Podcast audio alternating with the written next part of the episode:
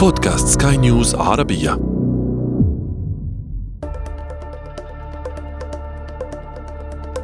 جمعة ليست ككل جمعة. توصف بالسوداء في الغرب والبيضاء في الشرق. يوم ينتظره التجار والمستهلكون على حد سواء. يوم رواج كبير تسببت فيه ما يعتقد أنها كارثة اقتصادية كبرى. يوم الجمعة السوداء. كيف بدأ وما هي حكايته ولماذا سمي بهذا الاسم؟ أهلا بكم. أنا عمرو جميل وأنتم تستمعون إلى بودكاست بداية الحكاية.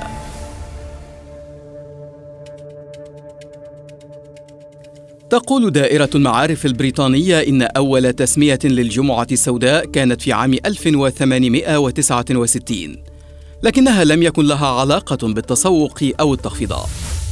في ذلك العام حاول اثنان من النافذين في وول ستريت هما رجل الأعمال جاي جولد وقطب السكك الحديدية جيمس فيسك. القيام بمغامرة كانت ستخولهما الفوز بملايين الدولارات. كانت الولايات المتحدة تعاني من تضخم كبير. وعمد الرئيس الأمريكي آنذاك يوليسيوس جرانت إلى بيع كميات من الذهب لدفع الناس على التخلص من سيولة الدولارات في حوزتهم وبالتالي السيطرة على التضخم. لكن الثنائي جولد وفاسك المعروفين بصيتهما السيء. كان لهما مخطط آخر. عمد الاثنان إلى شراء أكبر كمية من الذهب الذي تعرضه الحكومة الأمريكية للبيع على أمل أن يحتكروا أكبر قدر ممكن منه ما يؤدي إلى شحه في الأسواق ومن ثم لارتفاع سعره. ثم يقوم ببيعه في لحظة مفاجئة لتحقيق أرباح قياسية. لكن الرئيس الأمريكي أدرك المؤامرة. ما جعله يطرح كمية كبيرة من الذهب في الأسواق. ادى انكشاف المؤامره ووفرة الذهب المعروض إلى انهيار أسعاره وانهيار البورصة ككل. أدى إلى إفلاس وانهيار الكثيرين. وصادف ذلك يوم الجمعة الرابع والعشرين من سبتمبر من عام 1869 أصبح يطلق على ذلك اليوم الجمعة السوداء. لكن تلك ليست القصة الوحيدة. فهناك قصة أخرى تتعلق أيضا بالربح والخسارة. حيث كان التجار في الولايات المتحدة في أواخر القرن التاسع عشر وبدايات القرن العشرين يعانون من ركود كبير طوال العام. كان موسم الأعياد وتحديدا عيد الشكر يمثل بارقة الأمل التي تحول لون الخسارة الأحمر إلى لون الربح الأسود وكان ذلك في اليوم التالي لعيد الشكر. ومن الولايات المتحدة أيضا تأتي قصة ثالثة وإن تم دحضها فيما بعد. أشارت إلى أن أصل التسمية يعود إلى اليوم التالي أيضا لعيد الشكر حين كان ملاك العبيد السود يعرضون عبيدهم بخصومات كبيرة في ذلك اليوم. ويقدم قسم اللغويات بجامعة إنديانا الأمريكية أصلا مغايرا للجمعة السوداء. يرجعون أصل التسمية إلى منتصف القرن العشرين وتحديدا إلى مدينة فلادلفيا بولاية بنسلفانيا الأمريكية. حينها استخدمت شرطة المدينة هذا المصطلح لوصف الفوضى التي تعقب عيد الشكر. عندما يتدفق الكثير من المشترين والسياح على شوارع المدينة قبل مباراة كرة القدم الأمريكية التي تقام السبت من كل عام وهو الأمر الذي كان يرهق الشرطة لمحاولتهم الحفاظ على الأمن والنظام في ذلك اليوم. وبرغم أن شرطة فلادلفيا سعت لتغيير الاسم إلى الجمعة الكبيرة بدلا من الجمعة السوداء في عام 1961 لكن الاسم كان قد التصق بالفعل بأذهان الناس.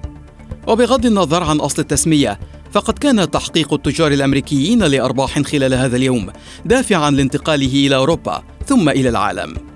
وفي العالم العربي تم استبدال اللون الأسود بالأبيض لقداسة يوم الجمعة عند المسلمين بغض النظر عن اسمه فقد أصبح الجمعة السوداء أو البيضاء مرتبطا بموسم تجاري ينتظره التجار والمستهلكون على حد سواء وللحديث أكثر عن هذا الموضوع يسعدني أن ينضم إلي في هذه الحلقة الدكتور رشاد عبدو أستاذ الاقتصاد والاستثمار وكذلك من الولايات المتحدة ينضم إلي زميل محمد جمعة الصحفي المقيم هناك. وأهلا بكما دكتور رشاد ومحمد. أهلا بك. أهلا أهلا بك وأهلا بالدكتور رشاد. أبدأ معك محمد وأعتقد إنه الأمريكيين الآن لم يعودوا منشغلين بأصل مسمى الجمعة السوداء بقدر ما هم يعني مهتمون بحجم الخصومات على السلع والبضائع أليس كذلك؟ صحيح صحيح يعني عادة معظم الناس بتنتظر لفترة الجمعة السوداء أو البلاك فرايدي الكثير منهم طالما أنه البضائع اللي هيشتريها مش هي اللي عليها الاحتياج الكبير أو آه بيكون آه يعني لو لو شخص مثلا نفترض إنه عنده جهاز التلفزيون بتاعه عطل فمضطر يشتري غيره أو آه، أجهزة خاصة بالبيت أو آه، ملابس محتاجها. معظم التركيز يمكن بيبقى على الأشياء اللي تكون غالية طول السنة خاصة الأجهزة الكهربائية أو السيارات وعلى سبيل المثال كثير من المحال بتعمل عروض يمكن فكرة كمان الأجازات في الولايات المتحدة مرتبطة بالخصومات. آه مسألة الجمعة السوداء أو البلاك فرايدي هي أكبر خصومات بتشهدها أمريكا على مدار السنة. لكن هذا أمر لافت جدا يا دكتور رشاد يعني أن تنجح الشركات في أن تحول كارثة اقتصادية أو حادث آه، له بعد سلبي إن كان إلى موسم تجاري وتغير من عقلية الناس في التعامل معه هذا أمر ملفت. بلا جدال التجار والبيزنس والاقتصاد بيستثمر أي مناسبة عشان يروج للسلعه ويبيع.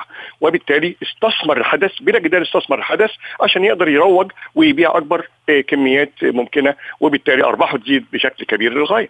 لكن كيف تم تحويل هذا الموسم لموسم عالمي؟ يعني حتى اللعب على سيكولوجية المستخدم في تغيير اللون وطبعا الهدف في النهاية هو المستهلك ونقوده. آه، شوف المشتري والمستهلك هو المستهلك. الترويج زي ما هو موجود في أمريكا موجود في أوروبا في الصين في منطقة الشرق الأوسط. وبالتالي التجار ابتدوا يقولوا طب وليه أمريكا بتتمتع بهذه الميزة ونحن لا فابتدى ياخد مسميات مختلفة. يعني بقى يوم العزاب في الصين إحنا عندنا عشان الجمعة ليها قدسيتها برضو في المنطقة العربية آه، بقت آه، الجمعة البيضاء. وبالتالي أنا عايز سلعة رخيصة وجيدة وكفاءة عالية. اتحقق لي ثلاث أهداف. لازم انزل ويبقى في زحام قاتل جدا لدرجة إن في ناس في من كتر الضغط في آه، دول زي أمريكا اللي بتحقق أرقام مخيفة جدا وكبيرة جدا في التخفيضات بيدوسوا عليهم وفي وفيات وفي إصابات لأنه آه، فرصة. إيه اللي عايز يشتري حاجة؟ بيستنى اليوم دوت فالمعروض قليل والرغبة كبيرة والقدرة الشرائية كبيرة فبيبقى في ضغط كبير جدا وده آه، بيسبب مبيعات كبيرة جدا وبيحقق مصالح كل الأطراف. صحيح وأعود هنا آه، لمحمد. فعلا الكاميرات بتنقل لنا آه، صور طوابير طويلة وزحام واحيانا شجارات واشتباكات بالأيدي. إلى أي مدى هذا منتشر في كل المدن الأمريكية؟ وهل حدث أن مررت أنت شخصيا بتجربة مشابهة؟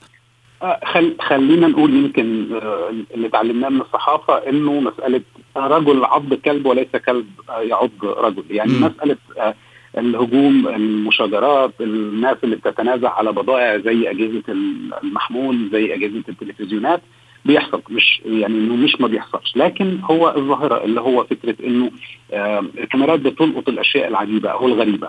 آه بيحصل في بعض الأماكن. الناس اللي هي آه في بعض المقاطعات أو بعض الولايات اللي بتشهد آه انخفاض كبير في الدخل أو يعني مستويات مرتفعة من مستويات الفقر في الولايات المتحدة وده موجود بشكل كبير كمان مش مش إن هو عشان أمريكا فما فيهاش فقراء لا في في ناس كتير عايشة على الدعم الحكومي. فبتنتهز الفرصة بإنها تشتري. تخيل إنه جهاز تلفزيون في العادي بيكون على مدار السنة بيتباع وليكن بحوالي يمكن 400 أو 500 دولار. ممكن تشتريه في ال Black Friday ب 100 دولار. فبالنسبة له إنه هيشتري الجهاز آه 20% من قيمته.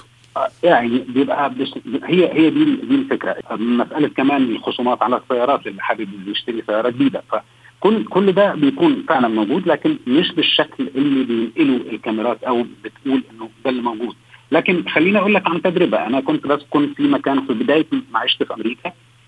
كان فيها نقول مغتربين كتير مقيمين كتير كتير من المناطق اللي يطلق عليها مناطق ذات الدخل المتوسط. منها كثير المجندين في الجيش أو اللي عاملين في الجيش الأمريكي الحكومة الأمريكية كذلك أيضا الوافدين كان في المنطقة دي بشكل كبير. كنت آه، آه، حابب أن أنا أشوف البلاك فرايدي اللي طول عمري بسمع عنه. فبعد آه، ما خلصت أو انتهيت من شغلي رحت على أحد المحلات. على ما وصلت لحد الباب ويعني كان تقريبا الساعة 3 الفجر. وأنا منتظر على الباب يمكن من الساعة يمكن 9 أو 10 مساء. ما شفتش نزاع حقيقي على بعض الأشياء يعني أو على أشياء كبيرة لكن, لكن هو الزحام العادي. زحام وممكن تلاقي شخص بيشد شاشة التلفزيون فتلاقي شخص ثاني بيحاول ياخدها بس في النهاية بيسيبوا بيسيبوها لو المحل عنده آه يعني فائض منها. لما انتقلت لمنطقة ثانية والمنطقة الثانية كانت يعني شوية من أصحاب الدخول المرتفعة شوية المتقاعدين برضو كان في منهم من المنتمين للجيش الأمريكي والحكومة الأمريكية. دي كانت كمان علامة شوية بالنسبة لي ملحوظة إنه معظم الناس في المنطقة من المتقاعدين الناس كبار السن فما بيروحوش كتير للمحلات واحتياجاتهم قليلة. فلما دخلت بعض المحلات لأنه كنت برضه حابب أتفرج على التجربة فلما دخلت المحل فوجئت إنه شبه فارغ مفيش مفيش ناس كتير. نعم. يعني بالتأكيد هو موسم استثنائي للتجار وللمستهلكين وأصبح موسما عالميا. أنا في نهاية هذه الحلقة أشكرك محمد جمعة على وجودك معي في هذه الحلقة. شكرا لك عمرو وأشكرك على يعني ضيفي وشكرا للدكتور رشاد عبد. وأيضا أشكر الدكتور رشاد عبدو على وجوده معي في هذه الحلقة. أنا سعيد إني كنت معك. ألف شكر. شكرا.